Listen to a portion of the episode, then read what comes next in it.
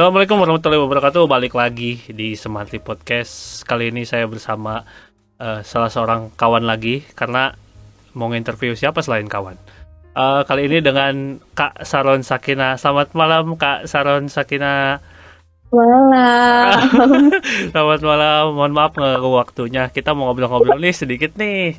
Biasa buat Oke. wawasan. Jadi sebelum kita mulai jelasin dulu kalau channel ini tuh eh, kebanyakan ditontonnya oleh siswa gitu karena channelnya Oh. adalah channel sekolah gitu. Siapa tahu pengalaman-pengalaman Kak Sasa bisa jadi eh, apa insight ins- insight insight baru buat anak-anak. Nah, Mari kita mulai. Eh, seorang Saron Sakina itu eh, sejak kapan mulai bersinggungan dengan dunia seni? Dunia seni. Eh khususnya musik ya aku pertama kali kenal seni kayaknya musik waktu umur berapa ya? Dari mulai sadar sih umur 4 kali ya. Hmm, 4 tahun. itu ngapain tuh? Nyanyi dulu. Oh nyanyi, oh iya nyanyi. Nah itu gimana ceritanya? Gimana ceritanya tiba-tiba bisa nyanyi? Jadi kan ayah kan musisi. Hmm, oh berarti terakhir di keluarga musisi. Ya, Oke. ayahku tuh musisi. Eh keluarga lainnya tuh ada nggak ya musisi? Kayaknya waktu itu nggak ada. Mungkin ada nenek kakek tapi atau buyut gitu nggak. Jadi nggak ketemu. Jadi eh cuman ayah doang saat itu yang musisi di keluarga itu. Itu di Hmm. keluarga tuh. Terus eh aku tuh kan anak ketiga nih ya. Nah anak yang paling kecil ini, anak ketiga tuh yang paling kecil ya. Hmm, Ternyata kok heboh ya dia gitu. oh, Oke. Kok banyak tingkah gitu Oke. kok nyanyi-nyanyi gitu. Akhirnya difasilitasi lah Eh, sama ayahku tuh gitu. Oh suruh nyanyi-nyanyi apalah gitu. Terus eh, berawal dari ocehan-ocehannya karena kebetulan kebetulan bawel ya Hmm. dulu. Ocehan-ocehan itu dicatat, udah gitu dijadiin lagu gitu. Oke. Dinyanyiin. Oh akhirnya akhirnya mulailah di situ kenal nyanyi dan berkarir di dunia musik. Betul. Nah itu berarti umur berapa tuh dan sampai berapa tahun?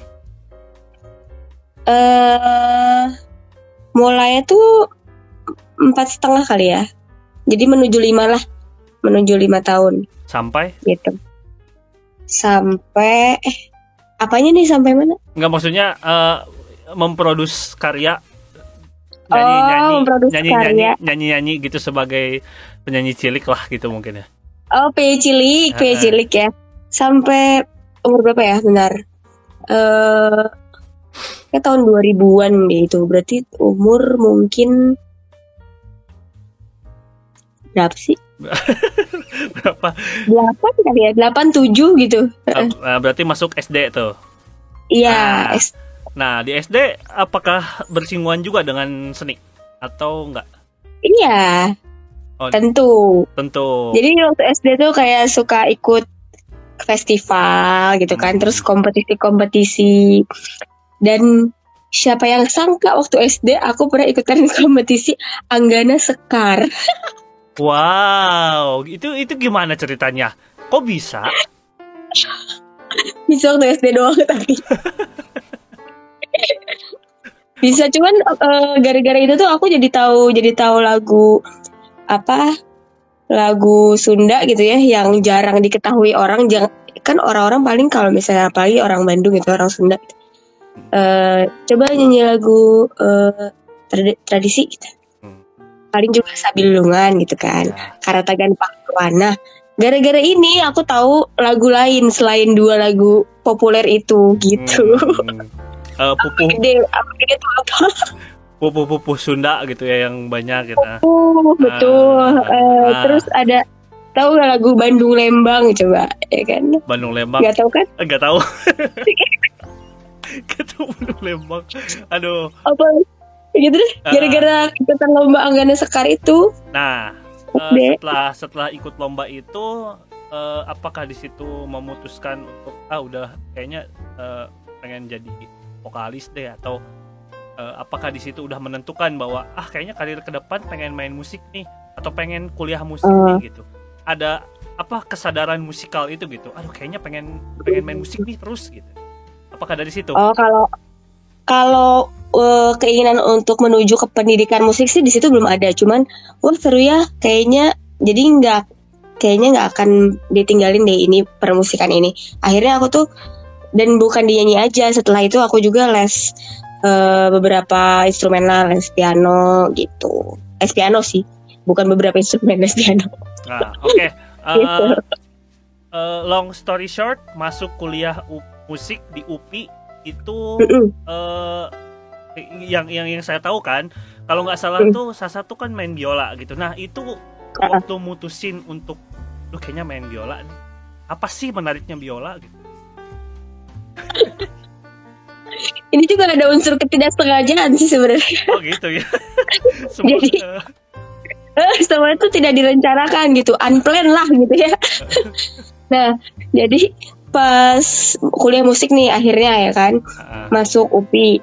Terus eh masuklah di mana dari awal tuh aku tuh harus mikir kan ini nantinya mau ke mana nih. Kalau misalnya vokal, duh kayaknya sayang ya masa vokal lagi gitu. Iya. Ya udah aja, ya udahlah gitu vokal belajar aja sama teman-teman gitu. hmm, Aku mikirnya gitu. Terus piano, piano ada piano wajib ya kan. hmm, udahlah itu akan belajar juga latihan aja yang banyak kalau mau jago gitu Hmm. Gitu. terus apa ya, instrumen apa lagi ya gitu yang kira-kira oke tadinya aku tuh mau selo karena aku suka banget sama suara selo. Oke. gitu. Namun. Namun. Namun. Namun di rumah ketersediaannya biola. Ya udah. Oh tapi di rumah udah sempat punya biola sebelumnya. eh itu tuh punya kakakku yang kedua. Jadi dia dia tuh belajar biola dari kecil dari SD cuman dia tuh kayak ogah-ogahan gitu. Jadi dia di terbengkalai itu biola gitu. Hmm. cuman akhirnya bisa di maintain dan bisa digunakan lah hmm. pas aku kuliah tuh Akhirnya Ya, oke. Ya. Akhirnya memutuskanlah biola. Nah, sebelumnya eh, seorang salah satu yang sebelumnya pernah berkarir di dunia musik, terus keluarga juga ada turunan seni, orang tua, Hmm. kakak, eh, ayah terutama. Nah, eh, gimana sih ketika masuk ke seni musik UPI? Apa Hmm. ke culture eh, di seni musik UPI kan pasti beda. Sebelumnya juga saya pernah ngobrol sama Reki, sama Ali gitu. Mereka juga tetap ada sedikit adjustment. Kaget nggak sih atau gimana eh, survive kuliah musik itu kan? Kan seperti yang kita tahu eh, stigmanya kan nggak kayak yang ternyata nggak nggak sesantai itu. Ternyata tetap aja ada pressure Tidak, tidak. gitu kuliah mu- musik tuh. Iya betul Ya, mungkin kiat-kiat lah gimana gitu ke kuliah seni itu gimana gitu kuliah musik utamanya. Kuliah seni itu eh pasti sih kalau pressure atau apa aku tuh malah pernah latihan buat ujian sampai kayak muntah sendiri bener, beneran muntah gara-gara aku latihan gitu kayak stres gitu. Oh gitu, sampai saking stresnya. Oke. jadi pada kayak kenapa sih susah banget? gitu kan. Terus aku latihan latihan terus latihan. Udah sampai bisa tapi akhirnya karena sehari tuh kayak banyak banget gitu latihan kayak kebanyakan deh. Overload kayaknya muntah tuh beneran Sampai buta ternyata. Nah, betul. Ada ada masanya seperti itu gitu. Ah. cuman kiat-kiatnya apa ya? Eh aku sih selalu mikir kalau aku tuh emang senang musik kan Heeh. gitu. Eh ketika aku berkegiatan apa gitu yang lain aku refreshingnya di musik. Nah ketika aku main musik ya aku refreshingnya tetap di musik juga. Jadi beneran dibawa senang aja gitu. Stres-stres ada. Ya udah kalau misalnya stres eh, lagi belajar apa kita belajar yang lain. Yang yang kita pengen ulik yang kita seneng gitu sih. Kalau aku waktu dulu kayak gitu. Jadi carilah hal lain yang bikin kita senang aja gitu. Jadi bikin moodnya naik aja gitu. Jangan terlalu di force forsir gitu. Hmm. Gitu sih kalau dulu. Ah, eh, eh, sehingga akhirnya udah lulus, kemudian Eh. eh, lulus nih kuliah, kan tetap nih berkarir di dunia musik, Eh, Hmm. punya eh, band atau gimana? Setelah atau mungkin eh, jadi pengajar musik atau gimana? Setelah lulus dari kuliah. selalu ya Ah, ah. nah ini keunikan lain sebenarnya Iya. gimana gimana? minum dulu Ya. Aduh. setelah lulus kalau tadi band atau apa itu sebenarnya terjadi sebelum lulus semuanya. Jadi Oh sebelum lulus. Oke. kalau setelah lulus Heeh. kerja nih aku ya kan? Heeh. lulus kuliah aku kerja. Aku cari kerja eh kerjanya di perfilman. Kerja di perfilman. Oke banyak hal-hal yang Ya, eh, banyak hal tetap di dunia entertain sih ya. Bermanuver lah ya. Gitu. tapi eh, betul. eh, eh, sampai sekarang masih ada mungkin eh, kerjaan atau eh, musik atau mungkin eh, ya kerjaan lah ya kerjaan yang masih berkaitan dengan dunia musik masih ada nggak? masih sih masih aku sekarang sekarang sambil kayak ada private class gitu biola Hmm, private biola. Selain itu mungkin Uh-uh. eh, terus band band yang grup-grup Hmm, sekarang band tuh ada sih, cuman lagi vakum dulu lah gitu Oh, ya. Kita dulu. sedang mencari uang masing-masing ya kan. sedang mencari uang masing-masing. Betul. Wah, Cuman kalau kerjaan lain di musik ada juga sih. Misalnya kadang-kadang aku dapat eh, kerjaan bikin eh, apa namanya jingle lagu apa gitu. Ada aja sih yang kayak gitu-gitu. Hmm, Karena kebetulan aku kan suka juga ya penciptaan lagu gitu. Jadi aku kadang-kadang bikin jinglenya apa gitu. Terus pernah juga sempet tapi ini jarang ya karena aku apa nggak punya alat yang memadai. Kayak pernah juga bareng sama temen bikin scoringnya sesuatu gitu, konten apa gitu, hmm. gitu. Se- sebatas itu. Kerjaannya gitu.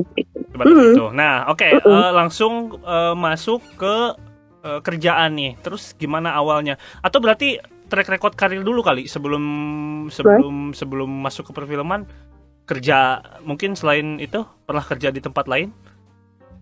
Awal Ini di musik apa gimana? enggak umum aja umum. Umum nih, pertama kali bekerja. Pertama kali bekerja. Pertama kali bekerja. Pertama kali aku mendapatkan uang sendiri ya. Iya, iya. Berarti Setelah setelah jadi Eh. penyanyi cilik ya, setelah jadi penyanyi cilik. Oh iya iya tentu tentu tentu. Eh, ini itu pertama kali tuh sumpah ini dipikir-pikir aku terlalu berjalan-jalan sih. Jadi aku pernah pernah di radio juga, Oke. pernah di TV lokal Bandung juga. Mm-mm. Itu jadi apa di radio? Eh, jadi Di radio jadi produser di situ. oh jadi produser. Heeh. Nggak nggak siaran Produser. dulu, nggak jadi penyiar dulu. Sempet waktu SMA tapi kalau itu. Oh sempet oh waktu SMA justru jadi penyiar. waktu SMA. heeh. Oke. Jadi kalau uh, waktu SMA tuh uh, anak-anak SMA tuh jadi penyiar cilik lah gitu. Nah setelah itu aku ngelanjutinnya tapi ke produser Nah jadi gitu. jadi produser di radio tuh ngapain sih? Produser radio tuh jadi kamu tuh misalnya kamu denger radio nih ya, Hmm. eh, dia ngomong apa gitu kan si penyiarnya. Nah itu tuh yang atur tuh poin-poinnya tuh biasanya produsernya. Terus setelah ini dia akan nge-iklanin sesuatu. Nah itu timingnya tuh produsernya juga yang Hmm. atur. Bahkan kadang-kadang lagu yang diputer itu juga diskusi bareng produsernya sama music director gitu. Oh. Jadi oke. penyiar tuh udah scripted sebenarnya kebanyakan. Hmm, yang yang yang eh, apa yang atur schedule penyiar para penyiar juga produser gitu atau enggak? Kalau schedule enggak, kalau schedule enggak. Jadi biasanya gini, eh aku tuh ngeproduserin satu acara gitu misalnya satu hari itu. Oh iya. Jadi pasti penyiarnya, misalnya penyiarnya Lutfi, akan nama Lutfi terus Oke. gitu.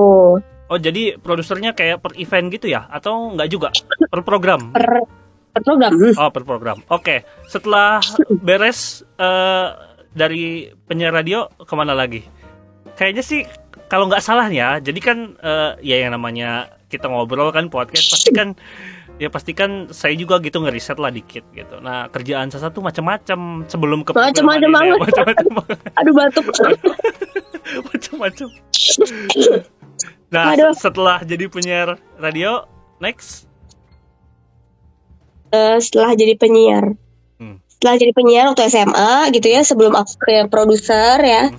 Sebenarnya ada satu jeda dulu di mana aku tuh sempet ini gara-gara ini sih ada jadi tahu gak sih dulu tuh kan banyak game-game komputer ya Nah aku tuh main satu game komputer yang sekarang ada di handphone juga Apa? Dinner Dash Dinner Dash. Oke. Oke, itu yang apa? Serving makanan. Ya. Betul Ah, Nah di situ gara-gara itu Aku tuh eh, apa ngelamar juga ke sebuah toko pizza terkemuka lah. oh iya. Fast food Iya. eh enggak, enggak fast food ya. Ya pizza pizza Ya, pizza yang ulang tahun. Pizza. Pizza. Oh iya, Pizza yang ulang tahun. Apa pizza yang kartu? Oh, kalau ada dua pizza kan. ulang tahun. Oh, Pizza pizza ulang ulang tahun. tahun. Pizza Waktu itu ulang pizza tahun. kartu belum masuk soalnya. Oh iya, pizza kartu belum masuk. Di pizza Uh-uh. ulang tahun jadi apa? Kayak waiters gitu. Jadi waiters terus Ah. di situ aku jadi tahu eh, masakan apa eh, sebenarnya itu kan Am- American pizza kan dia. Heeh. Jadi bikin pizza, bikin pasta sana tuh gimana caranya. Jadi sampai sekarang tuh aku juga gampang gitu kalau bikin kayak gituan. Tahu lah Oh. ingredientsnya apa gitu. Oh, dapat lah ya dikit ilmunya. Dapat lah ilmunya lah. Oke. Nah, Eh, eh, eh. itu berapa lama? Itu 8 bulan gitu. Pas sekolah atau pas kuliah? Enggak, jadi aku tuh ada jeda antara lulus SMA sama ke kuliah ada jeda. Oke. Ada jeda setahun. Gap year lah gitu. ya. Nah di jeda itu, di jeda itu karena karena sejak dini kan tadi kok ini nggak bisa diam ya kan heboh Hmm. gitu agak heboh anaknya ya udah Hmm. akhirnya dia cari kegiatan gitu Eh, pernah dikasih eh, pressure nggak sih atau misalkan kayak eh, eh, papa tuh kerja di dunia musik kamu juga harus kerja di dunia musik dong atau paling nggak Eh. kamu atau misalkan justru paling nggak kamu katanya pengen main biola ya latihan dong gitu kayak kayak Eh. Eh, typical Asian parents gitu takutnya gitu. Tapi kan Iya kalau iya nggak iya. salah eh, papa Sasama kan orang orang orang Indonesia lah ya gitu ya, orang Jawa gitu. Iya. maksudnya kalau orang-orang Asia rata-rata gitu kan. Kuliah Uh-uh. yang benar gitu atau latihan yang benar. Uh-uh. ada kayak gitu nggak sih di, di di di keluarga gitu? Keluarga tuh nah kalau tadi kan kalau kamu kan ngasih contohnya eh ayah kan kuliah musik ayo kamu juga harus betul gitu kan. Kalau ini justru pressure-nya adalah kebalikan. Jadi dia tuh orang musik. Tapi dia tuh nggak mau aku di musik sebenarnya gitu. Oh gitu? Dengan alasan? Iya. nggak tahu. Sampai sekarang aku nggak tahu. Oh gitu? Iya. Iya, jadi dia mengarahkan nggak di musik. Karena kebetulan waktu SMA emang aku nggak cuman suka musik aja, tapi adalah eh, apa kegiatan yang lai- lain yang aku suka gitu. Makanya dia Ah. mengarahkan pokoknya ya udah eh, karena aku di IPA ya udah ke apa sains apalah gitu. oh Nah, apa ya? Ah. Jadi aku dulu pernah kuliah teknik juga kan sebenarnya sebelum musik ah. gitu. Nah, akhirnya lah ya udahlah aku turutin lah kuliah teknik. Eh, si betah sekali nih di kuliah Oke. teknik ya kan. Iya, si betah si betah oke kuliah teknik oke a- hingga akhirnya kamu eh, kasih bilang ke maksudnya ke apa sih papa gitu nggak Hmm. nggak nggak aku tuh pengen kuliah musik gitu meyakinkan itu gimana Meyakinkannya dengan aku tes tanpa sepengetahuan orang tuaku. Terus aku masuk. oke terus ya mau nggak mau gitu "Eh, ini udah dapet gitu gitu Dapat gimana dong gitu. Terus eh untungnya eh, apa mamahku aku tuh manggil Una ya. Hmm. Una tuh orangnya dia tuh paham lah gitu. Emang anaknya tuh dari dulu Hmm. eh, emang punya dua pilihan. Jadi aku tuh gini, waktu lulus SMA tuh aku tuh pengennya sebenarnya kuliah astronomi. wow Ya agak mind blowing ya. ya super random terus Kenapa random banget ya hidup gue? Dipikir-pikir, ya udahlah. eh, terus Jadi pengen kuliah astronomi. Hmm. Dan aku udah bilang juga kalau aku nggak masuk astronomi, aku mau langsung ke musik udah titik gitu. Nah, ternyata nggak masuk nih si astronomi ini gitu. Hmm. Yang sudah lama dipupuk ini tidak masuk. Nah, akhirnya aku kan pengen ke musikan. Hmm. Cuma sama ayah tuh tetap nggak dibolehin gitu. Makanya pas aku akhirnya tes musik, terus aku masuk. Hmm. Dan waktu itu kayaknya masuknya juga di gelombang ketiga gitu, yang cuman berapa orang gitu yang masuk kan. Jadi kayak sayang aja gitu nggak diambil kan. Hmm. Itu aku bilang ke ke Una, ini aku masuk gimana dong? Terus akhirnya dia juga bantu ngomong, iya, apa anak ini dari dulu emang emang punya Hmm. pendirian. Dia kalau mau A, terus maunya ke situ ya udah gitu. Akhirnya dikasih pengertian lah. Jika- Ya oke, tapi oke eh, deh. Eh, hingga akhirnya terus kuliah lagi ini kita nggak apa-apa ya maju mundur ya pertanyaan soalnya yang kebayang di Nggak kepala gitu hingga akhirnya lulus kuliah musik sekarang eh, mungkin eh, kerja sebagai ya ada sedikit musisinya lah gitu ada nggak sih kayak eh, apa ya kayak nilai-nilai yang dilihat dari si papa gitu sebagai dia kan kerja di sebagai musisi juga kan? Uh-uh. ada yang dipelajarin gitu dari dia ataukah mungkin eh, dia latihannya tekun atau gimana gitu atau ada nggak sih figur dari si papa tuh yang sebetulnya ngeinspirasi pengen kuliah musik tapi beliau nggak menyarankan sebenarnya aku tuh ngelihat papa makanya pengen kuliah musik gitu ngelihatnya apanya gitu Eh, kalau dari ayah ada sih. Jadi eh, sebenarnya lebih ke kata-kata dia sih yang bikin aku Oke. makin eh ya udah aku ada di sini udah gitu. Hmm. Jadi dia punya kalimat yang selalu aku ingat ya. Cuman satu kalimat, cuman sesimpel kayak gini. Kamu dengerin musik, Hmm. apa pun musiknya, suka nggak suka, kamu harus hargain itu katanya. Karena gimana pun itu karya seni katanya gitu. Hmm. Jadi eh, ada nih yang misalnya nggak suka musik metal gitu, nggak suka musik dangdut, nggak bisa kamu nggak suka gitu, nggak bisa sebenarnya. Apalagi kalau kamu adalah musisi katanya gitu. Kamu harus bisa ngehargain semua bentuk seni katanya gitu. Hmm. Oh ya oke.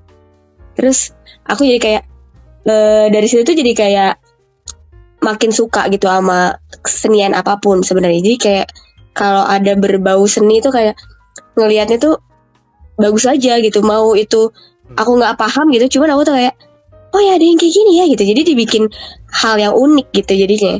Bukan hal yang aku nggak suka gitu. Hmm, ngomong-ngomong Gitu. ngomong-ngomong soal unik nih. Terus Hmm. eh, saya juga ngeliat tuh. Jadi Kak Sasa ini punya grup namanya Cereal and Almond Choco.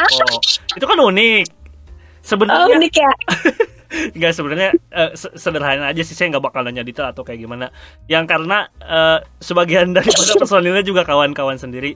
Sebenarnya eh, eh, saya nggak tahu ya kalau saya dengar eh, dari kawan-kawan peran Sasa tuh di grup itu tuh kayak banyak banget gitu. Oh, si Sasa, Sasa gini, Sasa gitu kayak maksudnya Oh. ya peran Sasa besar kayaknya di situ. Entah itu sebagai eh, leader atau gimana. Berarti Oh. eh, nilai leadership dapat dari waktu jadi produser mungkin ya. Mungkin. ya gitu. Tapi sebenarnya pertanyaannya eh, apa sih yang mau disuarakan di grup RCAC ini, Reserel and Almond Choco? Nanti saya taruh linknya di deskripsi yang mau dengerin. apa sih yang mau Yang coba disuarakan apa ya? apa sih yang mau dicoba disampaikan sama RCAC itu grup apa sih gitu? Pengen pengen menyampaikan apa gitu?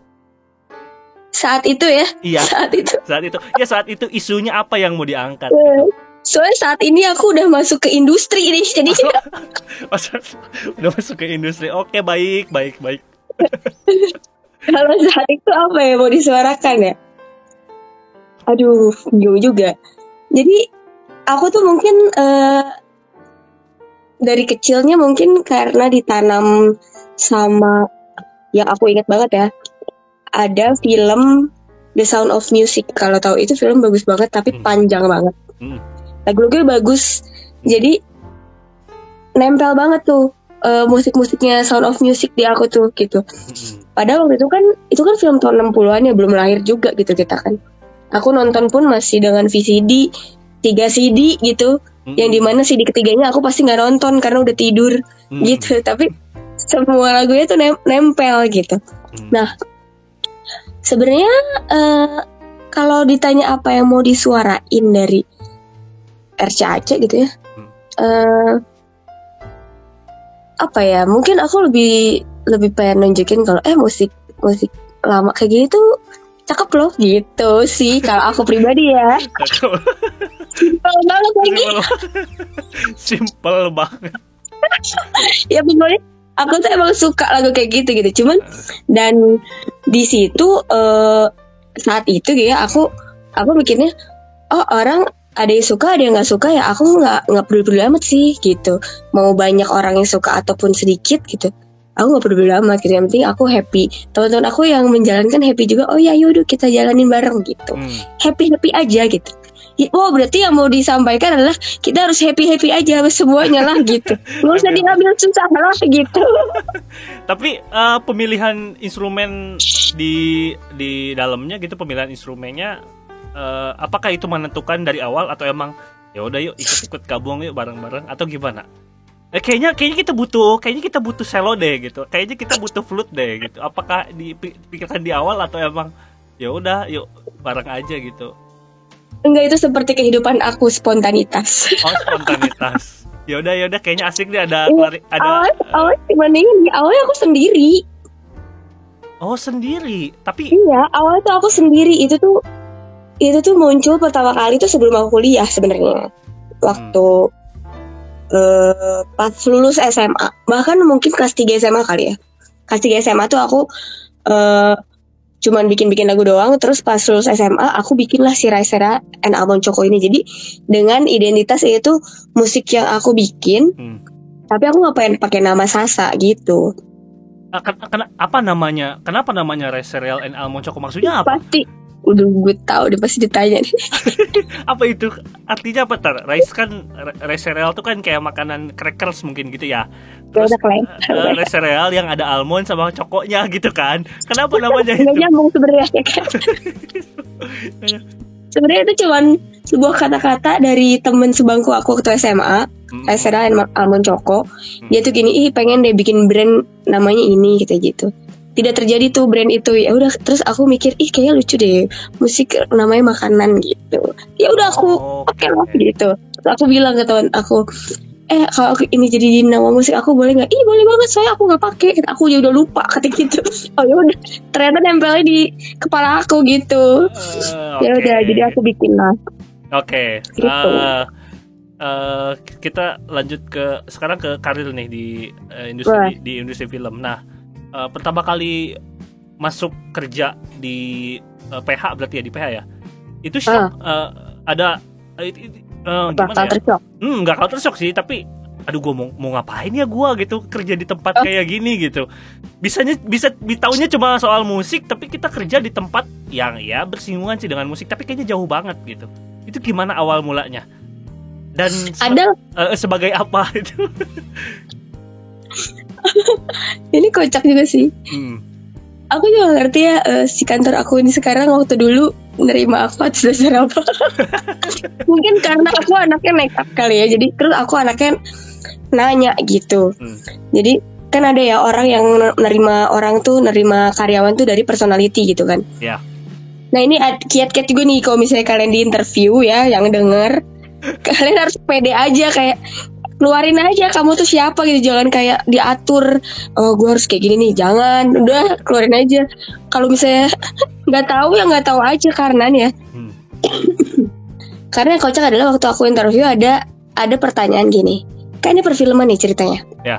oh gitu. Ya udah eh, berarti kamu tuh emang suka film kata gitu. Aku mikir kan suka film? Oh ya suka sih nonton. Terus aku jawab aja "Eh, suka sih nonton iya iya gitu. Oh tapi kamu termasuk orang kayak movie freak gitu atau kayak pokoknya movie addict gitu ya saya kata gitu. Eh, eh. terus jawaban aku adalah enggak sih. Gimana gitu terus? Kalau misalnya kita pura-pura ya kan? Eh. iya ditanya film-film kita nggak tahu ya kan? Lebih parah lagi. Akhirnya aku hah enggak sih?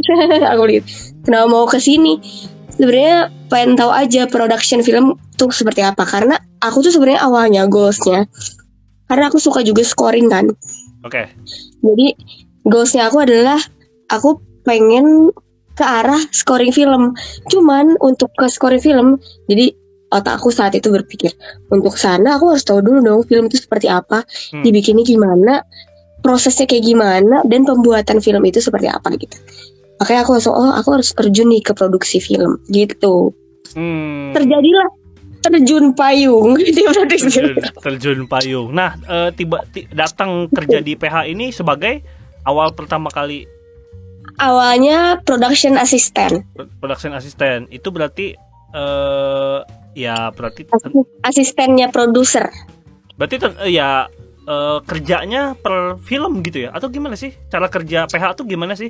Kalau misalkan Eh, PH eh, ya kalau misalkan PH tuh kan ya pasti kan produksi film jelas gitu. Hmm, Tapi betul ketika filmnya dia baru rilis nih satu film, apakah dia langsung kerja lagi gitu untuk next project? Apakah selalu ada project gitu?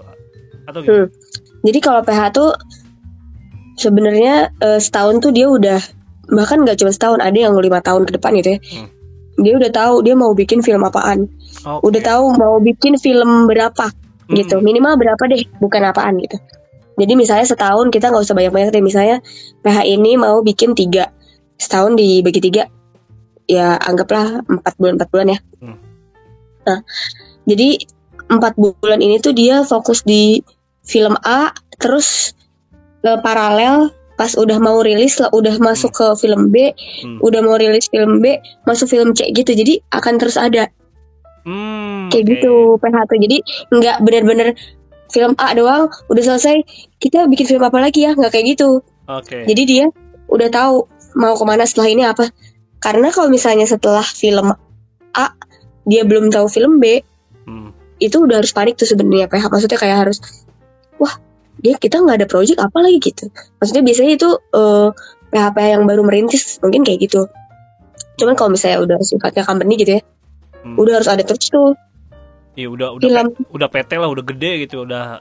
Eh, iya. eh, apalagi udah PT gitu kan Hmm. maksudnya nggak mungkin dia membiarkan kayak nggak ada film lama pasti eh, bahkan sebenarnya produksi film tuh nggak cuman ti- empat bulan sih tadi aku gampangnya aja Hmm. Eh, produksi film tuh bisa sampai dua tahun malah gitu Hmm. jadi eh, set- setahun ini tuh produksi ada tiga misalnya nah persiapannya tuh jauh-jauh banget udah dari tiga tahun sebelumnya bahkan ya kan tiga empat tahun gitu Oke. jadi Hmm. dia ada aja Nah, kalau misalkan jadi kemarin eh, aku tuh ngobrol sama Arfi. Arfi juga dia mulai jadi director yang tadinya dia orang teater, terus dia nulis, terus dia jadi director Hmm. betul. kemarin. Heeh, jadi director film pendek.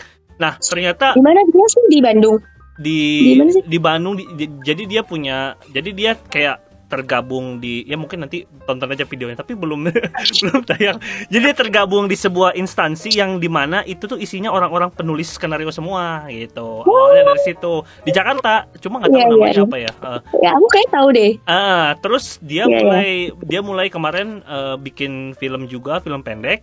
Eh, terus dapat nominasi apa juri award apa Fitsi dia masuk 10 besar finalis apa gitu Asia Tenggara.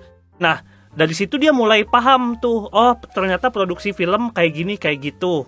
Nah produk apa tadi pro- produser asisten tuh eh, sejauh mana keterlibatannya dalam bikin film? Apakah ikut brainstorming dari awal atau emang cuma ya udah nih kita udah ada judul udah lu mah tinggal kerja gitu. Atau lu nyari talent bahkan atau lu bikin divisi atau sejauh mana? Sasa terlibat dalam sebuah film.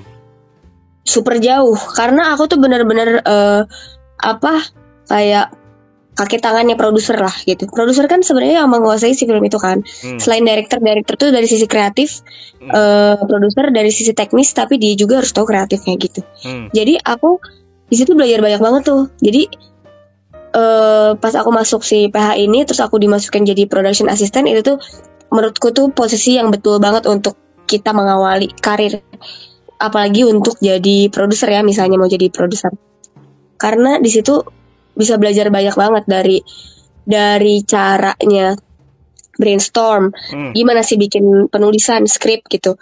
Terus kita diskusi sama director tuh kayak gimana. Terus eh, pre- preparation untuk ke syuting kayak gimana. Hmm. saat syuting kayak gimana. Bahkan saat syutingnya tuh aku belajar banyak dari tiap krunya juga. Jadi aku tahu juga tuh kerjaannya sound recordist di sana tuh ngapain. Hmm. itu tapi eh, kalau misalnya jadi production assistant kita emang harus banyak ngomong dan kita harus ngobrol sih Ya. biar dapat ilmunya semakin banyak Ya. gitu jadi pas production aku tahu juga di OP tuh keribetannya apa aja sih perintilannya apa aja walaupun aku nggak paham paham amat gitu ya Hmm. oh kayak gitu itu tuh buat ini gitu terus sampai kayak eh, apa namanya yang ada namanya aku jadi lupa ya. Covid tinggi. Jadi covid. Skip. Jadi skip. Jadi Eh. ada yang ada yang yo. dia tuh yang ngumpulin ininya memorinya. Kok lupa Oke. namanya apa ya? Kumpulin memori astaga. Astagfirullah. Oke oke. Skip skip. Ah berarti tapi nggak umum lah. Ah ah, iya. Aku baru tahu pas ada di industri ini soalnya ada posisi ini jadi dia tuh dia tuh yang nge-reload memori kamera dia yang nge-backup dia tuh perannya penting banget serem banget malah Oh, dia yang iya, punya iya, iya. file filmnya gitu ya Hmm. terus kalau misalnya itu kenapa-napa ya harus syuting ulang kan budget lagi gitu nggak Hmm. dia harus bener-bener extra protection lah gitu Hmm. Kemarin kemarin Gitu. Arfi juga bilang kayak eh, setiap syuting tuh kayak baru tahu gitu di kayak di mungkin di tempat syuting tuh ada orang yang udah langsung siap ngedit dan langsung ditontonin Oh, iya, sama iya. sutradara. serius? Kan kaget kan? Gue kaget. Ah serius? Ya soalnya kan emang di situ langsung di, dikirain. Nggak dikirain Lutfi gitu. Jadi santai dulu. Habis syuting ya udah bawa pulang aja. Ternyata emang langsung ada yang ngedit. Nah berarti kalau Betul. kalau yang tadi Sasa kasih tahu ya sering lah ngobrol. Sering, sering bersinggungan dengan talent dong tentunya Betul. Nah, itu gimana sih? Eh, sa, eh, Sya lagi mau Sya lagi. Sa, gimana jadi kalau ngobrol sama orang tuh maksudnya ada nggak sih kayak eh, kita tuh gimana tata cara kita ngobrol dengan dengan talent gitu gimana kayak ngomongin tentang syuting, ngomongin tentang schedule dan lain-lain itu. Atau ada nggak cerita menarik gitu ketemu sama eh, talent buat syuting nih tiba-tiba dia kayak hmm, kayaknya eh, eh, aku harus menggunakan pendekatan yang lain gitu. Eh, hmm, ada sih. Jadi kan beberapa talent kan beda-beda ya. Hmm. Ada yang ada yang emang dia emang dasarnya udah ramah. Ada yang dia adalah boundariesnya sangat tinggi gitu ya. Ada ya. Oke. gitu macam-macam lah gitu ya. Kalau ini ngomongin talent ya. Heeh. Eh, cara komunikasinya ya kalau aku sih lebih eh, ini khususnya untuk yang boundariesnya tinggi ya. Eh. Kalau yang ramah kan gampang ya kita approach-nya. Eh. Bahkan kadang-kadang dia nge-approach kita duluan gitu. Oke. Nah kalau yang kalau yang kayak gitu ya kalau yang susah, aku biasanya ngeliat moodnya dia dulu. Terus aku lihat syutingannya dia, apakah hari ini padat atau enggak gitu. Apakah obrolan aku tuh benar-benar penting untuk dia resapi atau enggak gitu.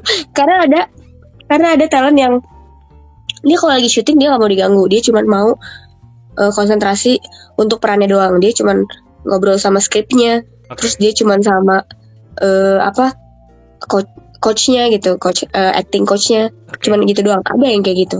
Gitu. Dan aku maksudnya aku menghargai hal itu karena eh, ada beberapa orang yang butuh konsentrasi lebih banyak gitu kan. Dan ada juga yang eh ya sebenarnya kita harus lebih paham aja sih. Jadi nggak nggak perlu memaksakan diri untuk aduh aku harus deket nih sama talent ini. Gak usah lah Enggak, tapi ada susah. ada nggak sih yang susah gitu? Kayak ntar dulu lah, ntar dulu gitu. Kayak yang dia tuh udah punya schedule tapi kayak yang ntar dulu, ntar dulu lah gitu. Yang kayak ya mungkin ada yang bandel lah ya. Eh, yang bandel lah gitu. ada ada ada ada. Nah, tapi ada ada yang tapi eh, eh, penasaran ada nggak sih bener orang yang kayak dia tuh diam hahaha hahaha gitu di pinggir pas syuting tek, langsung ada Emang- ada banget emang ada rata-rata gitu. nggak rata-rata kayak gitu cuman ada yang kayak gitu dan aku kenal baik lagi sama dia jadi ini orang ngebanyol mulu lucu Ah. banget dia selalu jadi eh, apa namanya hiburan untuk lokasi syuting Oke. tapi perannya dia serius banget jadi "Ah, ayo, ayo."